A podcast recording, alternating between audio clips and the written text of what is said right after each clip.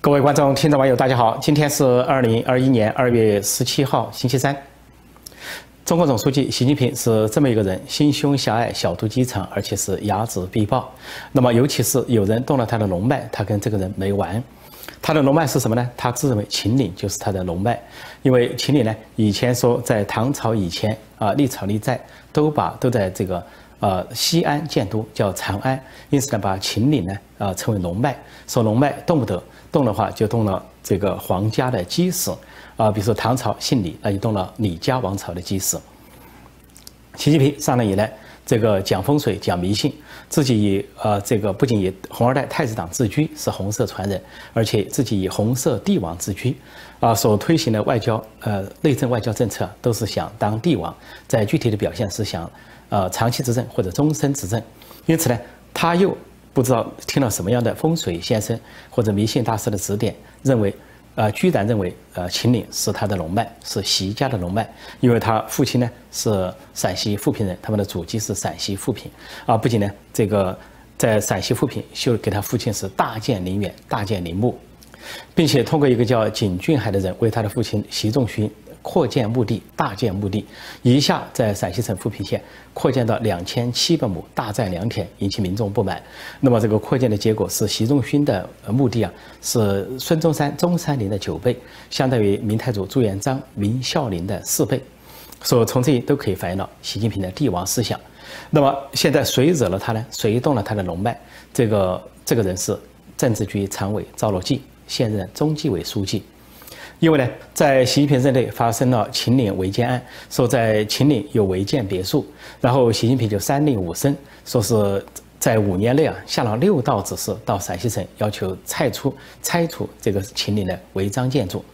但是呢，当地的官员呢都并不积极，而且是呢呃软性的抵制，原因就在于，因为这些所谓违章建筑啊是造。赵乐际在陕西当省委书记主政时候留下的。那么赵乐际走了之后，他留下的人马都是他的亲信，包括后来当陕西省委的书记的赵振勇，还有其他各级的高官。不仅在省委省政府，还有在西安市委市政府都留下了啊赵乐际的部下心腹啊等人。所以他们呢，在赵乐际这个大省的庇护下，就无动于衷。以至于习近平大冒肝火，应该说，从赵乐际到赵振勇到其他陕西官员，没有意识到习近平把秦岭看成了龙脉这个事情这么严重。所以呢，后来习近平对赵乐际非常不满，那么就派了中纪委副书记，也是习家军的人物，是习近平的亲信心腹，叫徐林义，绕开赵乐际，绕开中纪委书记赵乐际，自己呢到陕西去办案，奉习近平的旨意。持尚方宝剑到陕西去办案，把陕西一帮官员全给拉下来。因为中国官场，你用贪腐来拉人，没有拉不下来的。说拉下了陕西一帮官员，就相当于挖了这个赵乐际的墙角，挖了赵乐际的权力基础。在这样的情况下，就采取查办了啊秦岭所谓别墅违建案，也把这些别墅呢拆拆空，然后习近平才觉得安心。后来在前两年，他专门去秦岭走了一趟，感到很满意啊，走他一遍，然后假装说。啊，这个秦岭是中华民族的主脉，要保护好主脉。他没有说出口的话，就是习家的龙脉，你要保护好，动不得。所以他讲中华民族的，他不讲龙脉，他讲主脉。他讲习家的这个，因为龙脉这个字呢，他用在习家身上，而且他只能私下讲，不能公开讲。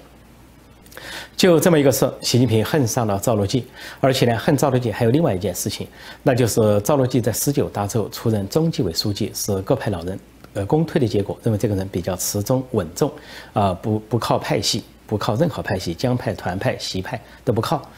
不至于呢为习近平的选择性反腐去服务。那么就跟前任的王岐山不同，王岐山在习近平的第一个任期内，两人呢是合作关系，紧亲密无间。那至于后来分道扬镳是后话。那么当时呢，习近平、王岐山说从青年时代就结结下了交情，然后在第一任期内通过。习近平是总书记，王岐山是中纪委书记，掌握刀把子，然后指东打西啊，说一不二，就通过选择性反腐，重创了江派，也重创了团派，把红二党、太子党的人物也都赶尽杀绝，这个就为习近平巩固了江山，巩固了权力。习近平啊，第一个任期之后呢，达到权力高峰，就十九大，然后又强行修宪，取消国家主席任期制，试图长期执政、终身执政，但没想到呢。后来上来这个中纪委书记，虽然还是他的陕西老乡，都陕西人，但却这个不认他这个，跟他不对头，啊，这个赵乐际果然像各派政治老人所估计的那样，态度比较持中，比较稳重，并不听从习近平的使唤，并不把中纪委的刀把子交习近平任意来耍弄，这就引起了习近平的不满，所以习近平第二个任期就没那么顺。要反腐，呃，要么是不敢提，提了也不见得能达到目标，尤其是高层反腐动不了，因为赵乐际并不配合他。因为要配合的话，赵乐际道理很简单，有哪个官员是干净的，哪个官员是呃这个清洁的，要动的话恐怕都得动得到。他可以这个稳定啊保党这些理由来驳回习近平，就说明顶或者暗顶，硬顶或者软顶，至少让习近平碰软钉子。所以这就是习近平恨上赵乐际的第二大原因。黑了赵乐际，这个本来是旧闻，但是新闻来了。新闻呢就在二十大前夕，他要他要挖进一步挖赵乐际的墙角。就在前两天，啊，公布说赵乐际的弟弟叫赵乐勤，突然失去了重要的职务。啊，这个赵乐奇呢是赵乐际的亲弟弟啊，胞弟。那么随着赵乐际的仕途上升，他的弟弟也上升。尤其后来赵乐际当了政治局委员，呃，中组部长之后，那手中有。人事大权，他弟弟的位置啊更加高升。他这个弟弟赵乐勤呢，先是安排在广西去啊当一些市委书记，先是贺州市委书记，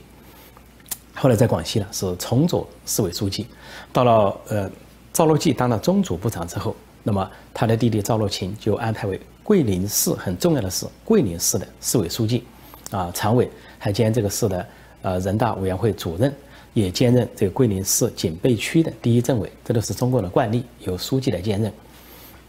不仅如此，这个赵乐勤呢，还有一个权利是其他市委书记比不上的，他兼任广西省，就广西自治区啊，相当于省啊，人大常委会的副主任。说这种少任的兼职，就从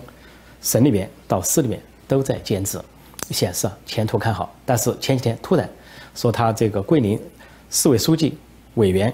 人大委员会主任这一系列职务啊都丢掉了。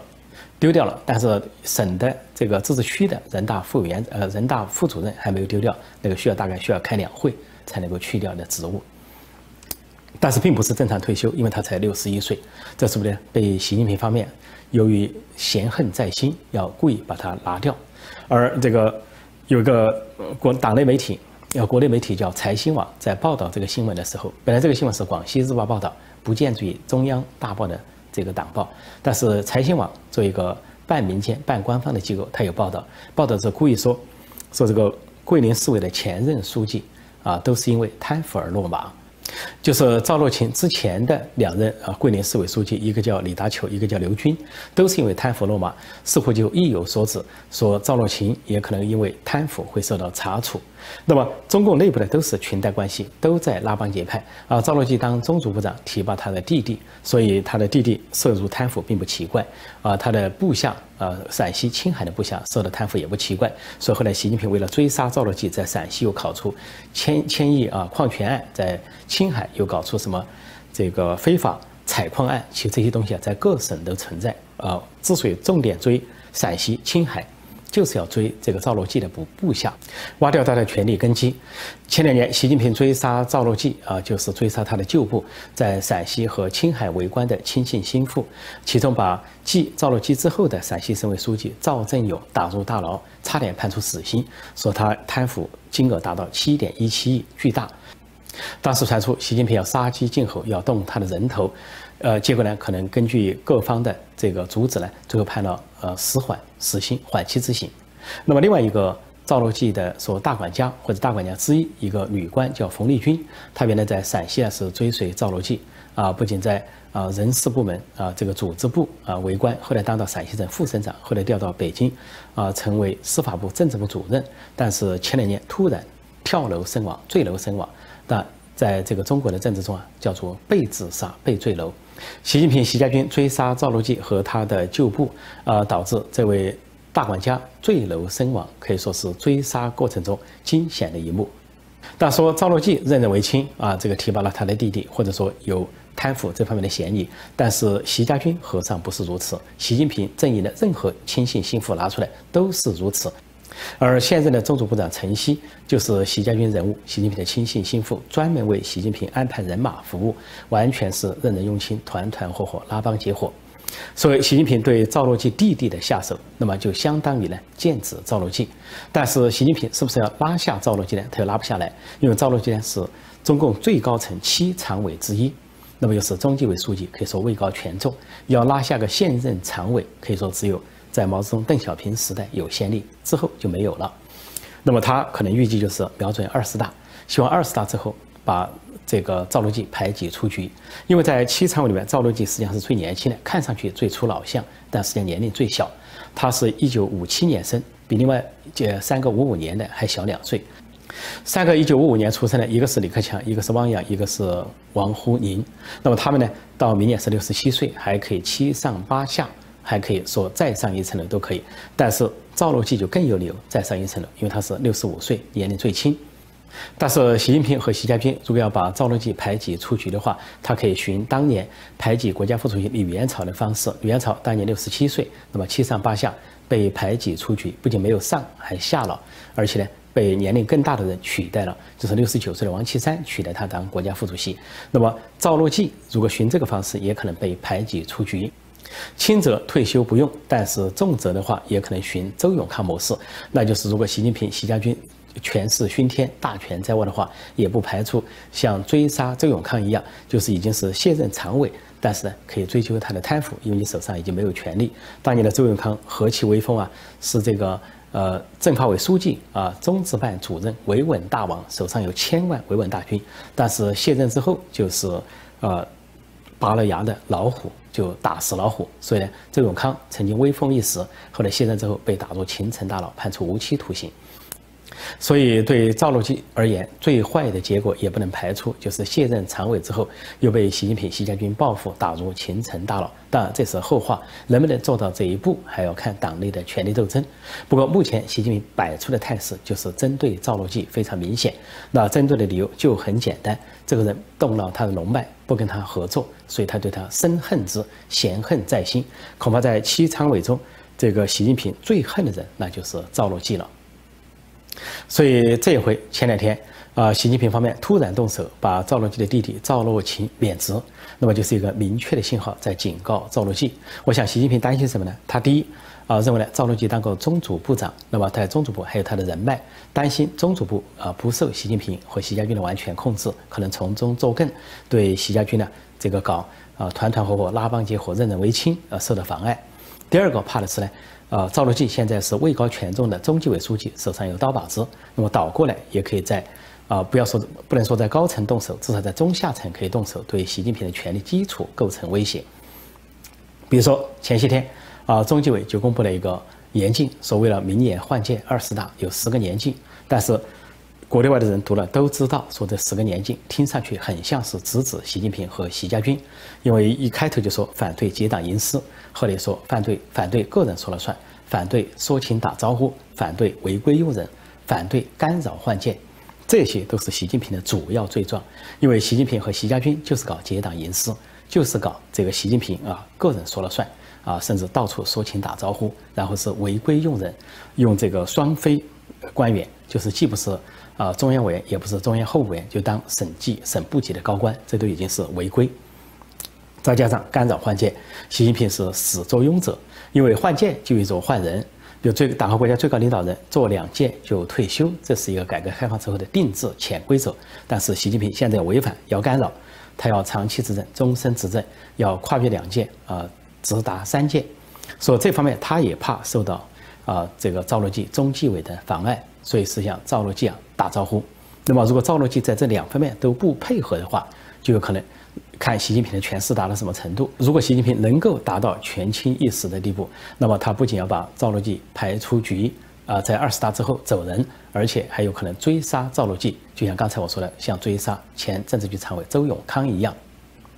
但是，要是习近平和习家军力有不及的话，那反过来，赵乐际不仅不能被排挤出局，根据他的年龄和他的资历，他还可以再上一层楼。也就是说，他可以不当中纪委书记了，他还是政治局常委。那如果中共高层的圈子来摆一下的话，他还有资格当政协主席或者是人大委员长。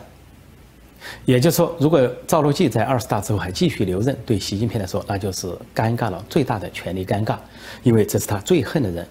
所以现在看来，赵乐际的命运、仕途、前景和结局是一个风向标，就标志着习近平的权力有多大，是真实的强大还是外强中干？到二十大就会见分晓。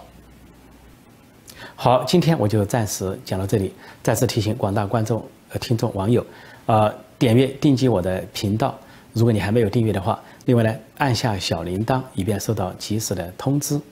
好，谢谢大家收看收听，再见。